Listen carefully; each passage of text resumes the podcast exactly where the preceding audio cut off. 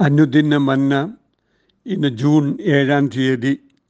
യശയപ്രവാചകന്റെ പുസ്തകം മുപ്പത്തി ഒന്നാം അധ്യായമാണ് ഇന്നത്തെ ധ്യാനത്തിന് അടിസ്ഥാനം. ഇപ്രകാരം വായിക്കുന്നു. ഇസ്രായേലിന്റെ പരിശുദ്ധങ്കലേക്ക് നോക്കുകയോ യഹോവയെ അന്വേഷിക്കുകയോ ചെയ്യാതെ സഹായത്തിനായി മിശ്രൈമിൽ ചെന്ന് കുതിരകളിൽ മനസ്സ് ഊന്നി രഥമനവധി ഉള്ളതുകൊണ്ട് അതിലും കുതിരച്ചേവകർ മഹാബലവാന്മാരാകൊണ്ട് അവരിലും ആശ്രയിക്കുന്നവർക്ക് അയ്യോ കഷ്ടം. എന്നാൽ അവനും ജ്ഞാനിയാകുന്നു. അവൻ അനർത്ഥം വരുത്തും. തന്റെ വചനം മാറ്റുകയില്ല. അവൻ ദുഷ്കർമ്മികളുടെ ഗ്രഹത്തിനും ദുഷ്പ്രവർത്തിക്കാരുടെ സഹായത്തിനും വിരോധമായി എഴുന്നേൽക്കും. മിശ്രൈമ്യർ ദൈവമല്ല മനുഷ്യരത്രേ. അവരുടെ കുതിരകൾ ആത്മാവല്ല ജഡമത്രേ. യഹോവ തന്റെ കൈ നീട്ടുമ്പോൾ സഹായിക്കുന്നവൻ ഇടറുകയും സഹായിക്കപ്പെടുന്നവൻ വീഴുകയും അവരെല്ലാവരും ഒരുപോലെ നശിച്ചു പോകുകയും ചെയ്യും. യഹോവ എന്നോട് ഇപ്രകാരം അരുളി ചെയ്തിരിക്കുന്നു. സിംഹമോ ബാലസിംഹമോ ഇര കണ്ട് മുരളുമ്പോൾ ഇടയെ കൂട്ടത്തെ അതിന് നേരെ വിളിച്ചു കൂട്ടിയാലും അതവരുടെ കൂക്കുവിളി കൊണ്ടും പേടിക്കാതെയും അവരുടെ ആരവം കൊണ്ട് ചുളുങ്ങാതെയും ഇരിക്കുന്നത് പോലെ സൈന്യങ്ങളുടെ ഹോവ സിയോൻ പർവതത്തിലും അതിന്റെ ഗിരിയിലും യുദ്ധം ചെയ്യുവാൻ ഇറങ്ങി വരും. പക്ഷി ചുറ്റിപ്പറന്ന് കാക്കുന്നത് പോലെ സൈന്യങ്ങളുടെ യഹോവ എരുസലേമിനെ കാത്തുകൊള്ളും. അവനതിനെ കാത്തു രക്ഷിക്കും. നശിപ്പിക്കാതെ അതിനെ പരിപാലിക്കും. ഇസ്രായേൽ മക്കളെ നിങ്ങൾ ഇത്ര കഠിനമായി മത്സരിച്ച് ത്യജിച്ചു കളഞ്ഞവന്റെ അടുക്കലേക്ക് തിരുവീൻ. അന്നാളിൽ നിങ്ങളിൽ ഓരോരുത്തൻ നിങ്ങളുടെ കൈകൾ നിങ്ങൾക്ക് പാപത്തിനായി വെള്ളിയും പൊന്നും കൊണ്ടുണ്ടാക്കിയ മിഥ്യാമൂർത്തികളെ ത്യജിച്ചു കളയും. സംരക്ഷണം നൽകുന്ന സർവശക്തൻ എന്ന് ഇന്നത്തെ ധ്യാനത്തിന് തലക്കെട്ട്. ജീവനുള്ള ദൈവമായ സർവേശ്വരന് മാത്രമേ എരുസലേമിനെ സംരക്ഷിക്കുവാൻ കഴിയുകയുള്ളൂ. അത് മനസ്സിലാക്കാതെ സംരക്ഷണത്തിന് വേണ്ടി മിസ്രൈമിനെ തേടിപ്പോകുന്നത് ആപൽക്കരവും മൗഢ്യവുമാകുന്നു എന്ന് മുപ്പതാം അധ്യായത്തിലെ പ്രസ്താവന പ്രവാചകൻ ഇവിടെയും ആവർത്തിക്കുകയാണ്. ആ കഷ്ടം എന്ന് പറഞ്ഞുകൊണ്ട് തുടങ്ങുന്ന മറ്റൊരു വചനഭാഗമാണിത്. മനോഹരമായ രൂപകങ്ങൾ ഉപയോഗിച്ചുകൊണ്ട് ദൈവാശ്രയത്തിന്റെ യുക്തിഭദ്രത ഇവിടെ പ്രവാചകൻ വിവരിച്ചിരിക്കുന്നു. ഒന്നാമതായി മിശ്രേമ്യ സൈന്യനിരകളുടെ സംഖ്യാബലവും കുതിരപ്പടയാളികളുടെ ബലിഷ്ഠതയുമാണ് ശക്തി സങ്കേതമെന്ന് ആരും തന്നെ കരുതരുത്. അവരുടെ കുതിരകൾ കേവലം ജഡമാണ്. അതിൽ സഞ്ചരിക്കുന്നവരും അപ്രകാരം തന്നെയാണ്. സർവജഡത്തിന്റെ മേലും അധികാരമുള്ളവൻ ജീവനൂതിയ ദൈവം മാത്രമാണ്. സർവേശ്വരൻ കൈനീട്ടുമ്പോൾ സഹായം ചോദിക്കുന്നവനും സഹായിക്കാൻ വരുന്നവനും ഒരുപോലെ പട്ടുപോകും. സഹായിക്കാൻ കഴിയാത്ത മനുഷ്യപുത്രന്മാരിൽ ആശ്രയിക്കുന്നത് മൗഢ്യമാണ്. ചിലർ രഥങ്ങളിലും ചിലർ കുതിരകളിലും ആശ്രയിക്കുന്നു. എന്നാൽ ദൈവാശ്രിതൻ യഹോവയിൽ മാത്രമാണ് പുകഴുന്നതും ആശ്രയം വെക്കുന്നതും. സർവശക്തനിലേക്ക് ദൃഷ്ടി ഉയർത്തുകയും അവിടുത്തെ ഹിതം ആരായുകയും ചെയ്യുന്നതിന്റെ ബലമാണ് ദൈവമക്കൾക്കുള്ളത്. ആത്യന്തികമായി ദൈവഹിതം മാത്രമാണ് നന്മയായുള്ളത്. അതുമാത്രമേ നിലനിൽക്കുകയുള്ളൂ. ദൈവഹിതത്തിന് വിരുദ്ധമായി സഞ്ചരിക്കുന്നതാണ് തിന്മ. തിന്മ പ്രവർത്തിക്കുന്നവർക്കും അനീതിക്ക് കൂട്ടുനിൽക്കുന്നവർക്കും എതിരെ ദൈവം ഉണർന്ന് പ്രവർത്തിക്കുക തന്നെ ചെയ്യുമെന്നുള്ള ഓർമ്മപ്പെടുത്തൽ ഈ വേദഭാഗം പങ്കുവെക്കുന്നു.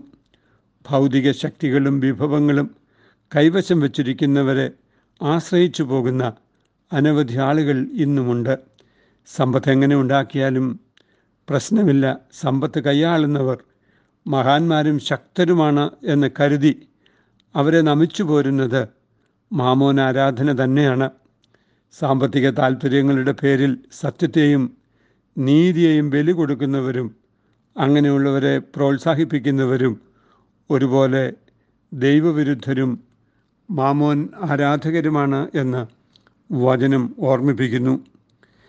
രണ്ടാമതായി ദൈവാശ്രിതരുടെ സുരക്ഷിതത്വവും സങ്കേതവും ദൈവം തന്നെയാണ് ഇത് തേടുന്ന സിംഹവും സിംഹക്കുട്ടിയും പേടിച്ച് പിന്മാറുകയില്ല. തന്റെ ജനത്തിനു വേണ്ടി ഇടപെടുന്ന ദൈവം സമാനമായ തരത്തിൽ യുദ്ധം ചെയ്യാനായി സിയോൻ മലയിലേക്ക് ഇറങ്ങി വരും. ശത്രുക്കൾ ഉയർത്തുന്ന ആരവങ്ങൾക്കോ ഒച്ചപ്പാടുകൾക്കോ സർവശക്തനെ ഭയപ്പെടുത്താനും പിന്തിരിപ്പിക്കുവാനും കഴിയുകയില്ല. മുട്ട വിരിഞ്ഞ് കുഞ്ഞുങ്ങളെ സംരക്ഷിക്കുവാൻ പക്ഷി വട്ടമിട്ട് പറന്ന് ജാഗരൂകരായിരിക്കുന്നതുപോലെ എരുസലേമിനെ ചുറ്റി യഹോവയുടെ സാന്നിധ്യം ഉണ്ടായിരിക്കും. ഈ രണ്ട് രൂപകങ്ങളും അതിൽ തന്നെ പൂർണതയുള്ള പ്രതീകങ്ങളല്ല എങ്കിൽ പോലും യഹോവയുടെ ശ്രദ്ധയും തന്റെ ജനത്തിനു വേണ്ടിയുള്ള സമർപ്പണവും സൂചിപ്പിക്കുന്നതിന് ഈ പ്രതീകങ്ങൾ സഹായകരങ്ങളാണ്. ഇസ്രായേലിന്റെ പരിപാലകൻ മയങ്ങുന്നില്ല ഉറങ്ങുന്നുമില്ല. ബാലസിംഹങ്ങളും ഇരകിട്ടാതെ വിശന്നിരിച്ചു നിൽക്കാം എന്നാൽ യഹോവയെ അന്വേഷിക്കുന്നവർക്ക് ഒരു നന്മയ്ക്കും കുറവില്ല. അഭയം നൽകുവാൻ സംരക്ഷണം നൽകുവാൻ ഇസ്രായേലിന്റെ ദൈവമായ സർവശക്തൻ സദാ സന്നദ്ധനാണ് എന്ന് വചനം ഓർമ്മിപ്പിക്കുന്നു. മൂന്നാമതായി ദൈവജനത്തിന്റെ മാനസാന്തരമാണ് എല്ലാറ്റിനും മാറ്റങ്ങൾ കൊണ്ടുവരുന്നത്. ദൈവത്തെ അന്വേഷിക്കാത്ത രാജാക്കന്മാരുടെ നയപരിപാടികൾ മൂലമാകാം ജനം ദൈവത്തെയും അവിടുത്തെ ക്രമങ്ങളെയും കഠിനമായി എതിർത്തിരുന്നത്. ഈ സമീപനത്തിന്റെ മൗഢ്യം മനസ്സിലാക്കി അവർ മാനസാന്തരപ്പെടണം. മാനസാന്തരം എന്നത് നടക്കുന്ന പാത തെറ്റിപ്പോയി എന്ന് കണ്ട് എവിടെ വെച്ച് വഴി തെറ്റിയോ അവിടം വരെ മടങ്ങിച്ചെന്ന് ശരിയായ പാതയിൽ പ്രവേശിച്ച് പുരോഗമിക്കുന്നതാണ്. അങ്ങനെ മാത്രമേ ശരിയായ ലക്ഷ്യസ്ഥാനത്ത് എത്തിച്ചേരുകയുള്ളൂ. ലക്ഷ്യം തെറ്റി ഉഴരുന്നവർ ശരിയായ പാത കണ്ടെത്തുന്നത് ഭാഗ്യമാണ്. മാനസാന്തരത്തിന്റെ തെളിവായി അവർ പൂജിക്കുന്ന സ്വർണവും വെള്ളിയും പൂശിയ വിഗ്രഹങ്ങളെ അവർ ഉപേക്ഷിക്കേണ്ടതുണ്ട്. അപ്പോൾ സത്യാരാധനയിലേക്ക് അവർ മടങ്ങിയെത്തും. അങ്ങനെയാകുമ്പോൾ അവർ ഭയപ്പെടുന്ന ശത്രുക്കൾ തോറ്റ് ഓടിപ്പോകും. മനുഷ്യന്റെതല്ലാത്ത വാളിനാൽ ഇസ്രായേൽ ഭയപ്പെട്ടിരുന്ന അസീറിയൻ സൈന്യം വീണുപോവുകയും അവരുടെ സേനാനായകന്മാർ ഭയന്ന് വിറയ്ക്കുകയും ചെയ്യും. സിയോനിൽ അഗ്നിയും എരുശലേമിൽ തീച്ചൂളയുമുള്ളവനാണ് യഹോവയെന്ന് പ്രവാചകൻ ഓർമ്മിപ്പിക്കുന്നു. മാനുഷികമല്ലാത്ത ശക്തികളും പ്രഭാവങ്ങളുമുള്ള ദൈവത്തെ തോൽപ്പിക്കുവാൻ കേവല മനുഷ്യന് കഴിയുകയില്ല എന്ന് തിരിച്ചറിയുന്നത് തന്നെയാണ് ദൈവിക സുരക്ഷിതത്വം എന്ന് നാം അറിയുന്നു ദൈവം തന്റെ ജനത്തെ കാവൽ കാക്കുവാൻ മതിയായവനാണ്. അവങ്കിലേക്ക് തിരിഞ്ഞ് അവന്റെ കൃപയെ അന്വേഷിക്കുന്നവർ എന്നേക്കും നിലനിൽക്കുന്ന സിയോൻ പർവതം പോലെ ഇരിക്കും എന്ന് വചനം നമ്മെ ഓർമ്മിപ്പിക്കുകയാണ്. ഉയർത്തിയിടും ഞാൻ എന്റെ കൺകൾ തുണയാരുളും വൻകിരിയിൽ എൻ സഹായം വാനം ഭൂമി അഖിലം വാഴും യഹോവായിൽ എൻ സഹായം വാനം ഭൂമി അഖിലം വാഴും യഹോവായിൽ. ദൈവമായ കർത്താവെ സഹായിക്കാൻ കഴിയാത്ത പ്രഭുക്കന്മാരിലും മനുഷ്യപുത്രന്മാരിലും ആശ്രയിക്കുവാൻ ഞങ്ങൾക്കൊരിക്കലും ഇടയാകരുതേ. കഥാവെ ദൈവിക സുരക്ഷിതത്വവും അവിടുത്തെ സംരക്ഷണവും അനുഭവിപ്പാൻ ഞങ്ങൾക്ക് ദൈവം കൃപ ചെയ്യുന്നു. നീ ഞങ്ങൾക്ക് വേണ്ടി ഉറങ്ങാതെ കാവൽ ചെയ്യുന്നു. മാനസാന്തര അനുഭവത്തിലൂടെ ദൈവത്തിന്റെ കൃപയും അനുഗ്രഹവും പ്രാപിച്ച് കർത്താവെ സുസ്ഥിരതയോടെ നിലനിൽപ്പാൻ ഞങ്ങൾക്ക് നീ സഹായിക്കണമേ.